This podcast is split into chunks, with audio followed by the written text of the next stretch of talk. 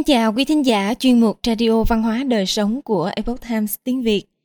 Hôm nay, chúng tôi hân hạnh gửi đến quý thính giả bài viết có nhan đề Thần cơ chịu toán và các lượng được an táng ở nơi đâu? Đến nay vẫn không ai hay biết. Bài viết của tác giả ngưỡng nhạc bản gốc từ Epoch Times Hoa ngữ. Mời quý vị cùng lắng nghe. Thục tướng thừa tướng từ đường hà xứ tâm, cẩm quan thành ngoại bách sâm sâm. Ánh dài bích thảo từ xuân sắc. Cánh diệp hoàng ly không hạo âm. Tam cố tần phiền thiên hạ kế.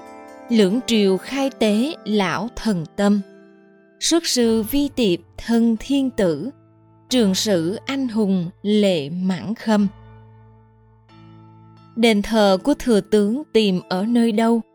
Chính là ở ngoài thành cẩm quan nơi có hàng cây bách um tùm.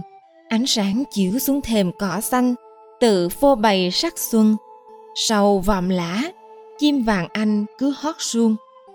Tam đảo lều cỏ mà có kế sách bình thiên hạ. Hai triệu trông cậy vào tấm lòng phò tá của bậc lão thần. Xuất quân chưa kịp thắng trận mà đã thác mãi khiến cho các bậc anh hùng phải rơi lệ.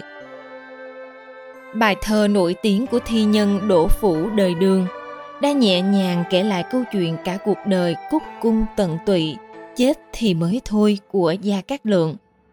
Hơn 1.700 năm trôi qua, các bậc đế vương tướng lĩnh cùng các bậc nhân sĩ tài tử của các triều đại đều không ngừng tán tụng gia cát lượng cho rằng ông là hóa thân của trí tuệ, là tấm gương trung thần mẫu mực.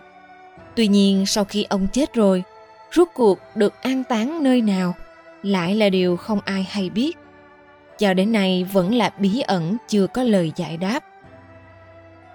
Trong Tam Quốc Diễn Nghĩa có miêu tả rất sống động chiến dịch cuối cùng của Gia Cát Lượng tại Nhân Thế.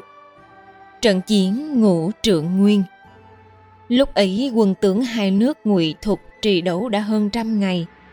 Sau khi vào thu, Gia Cát Lượng vì vất vả lâu ngày mà thành bệnh. Hơn nữa bệnh tình ngày càng chuyển biến xấu.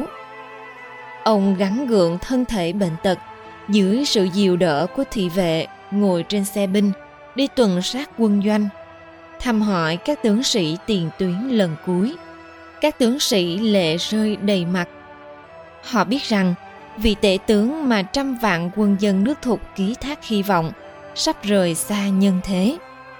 Sau khi tiên đế lưu bị băng hà, gia cát lượng một vai gánh trọng trách lớn phục hưng nhà hán.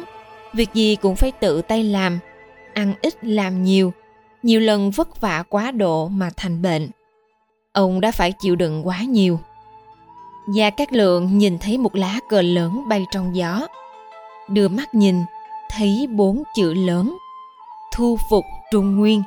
Trong lòng tràn ngập nỗi thương cảm.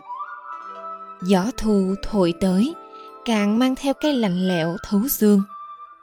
Và các lượng không khỏi ngửa mặt lên trời mà than. Không thể lâm trận giết chặt được rồi, trời xanh vời vợi. Vì sao tới hạn rồi? Lời than thở bùi ngùi cuối cùng này với gió thu, và cánh hoàng hôn ở ngũ trượng nguyên nối thành một mảng. Thiên địa cũng cảm thương theo. Tướng tinh rơi xuống, gia cát lượng đã rời khỏi lịch sử võ đài như vậy.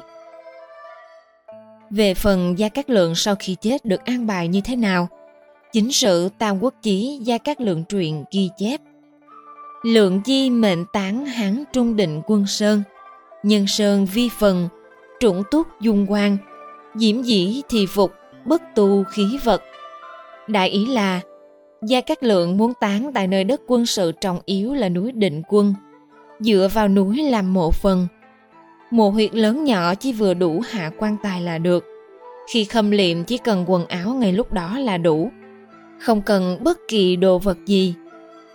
Tuy nhiên, trải qua hơn nghìn năm thế nhưng đều biết mộ vũ hầu ở định quân sơn chỉ là cái mộ giả còn nhục thân gia cát lượng thực sự được an táng ở đâu thì vẫn chưa được biết đến vậy nên liên quan tới địa điểm thực tế an táng gia cát lượng, từ xưa đến nay luôn có nhiều ý kiến khác nhau. Có đến mấy truyền thuyết. Dưới đây là hai trong số đó. Truyền thuyết thứ nhất trong Lương Châu Ký ghi chép. Lúc ấy tiền tuyến nguy cấp Tư mã ý của quân ngụy đang chăm chăm theo dõi. Vì để tránh cho thông tin chủ soái qua đời bị lộ ra ngoài Bốn binh sĩ được lệnh khiêng chiếc quan tài gỗ lên núi định quân Rồi đi về phía nam. Cho đến khi đòn khiên gãy và dây thừng đứt nát ở chỗ nào Thì chỗ đó chính là nơi hạ táng. Thế nhưng bốn binh sĩ này chỉ mong sớm xong việc, cho nên sau khi khiêng một ngày thì nói dối rằng, sợi dây thừng đã bị nát và về bẩm báo hoàng đế Lưu Thiện. Hoàng đế Lưu Thiện sau khi nghe cảm thấy bốn người này có ý giấu giếm. Làm sao có thể sau một ngày mà đoàn khiên gãy và dây thừng đứt nát được? Thế là cho bắt giữ bốn người để thẩm vấn.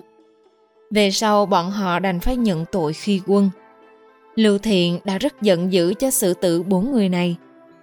Vậy nên thế nhân cũng chẳng bao giờ biết được Gia Cát Lượng thực sự được mai táng ở đâu. Truyền thuyết thứ hai Giả thiết thứ hai cho rằng Gia Cát Lượng vẫn chưa chết. Ông chỉ là giả chết để quy ẩn, lợi dụng phép thi dại của đạo gia, hóa vật ra thân mình cho người thế gian mang đi an táng còn chân thân của Gia Cát Lượng độn nhập vào núi rừng tiếp tục tu đạo. Về sau thu nhận hai tiểu đồng làm đồ đệ. Hai người này còn đem trước tác mã tiền khóa của Gia Cát Lượng lưu truyền rộng khắp thế gian. Mã tiền khóa là một bộ kỳ thư dự ngôn, tổng cộng có 14 khóa. Mỗi khóa là một bài thơ tứ ngôn. Theo trình tự thời gian, Mỗi một khóa đều dự đoán chuẩn xác sự kiện lịch sử trọng đại từ thời Tam Quốc trở về sau.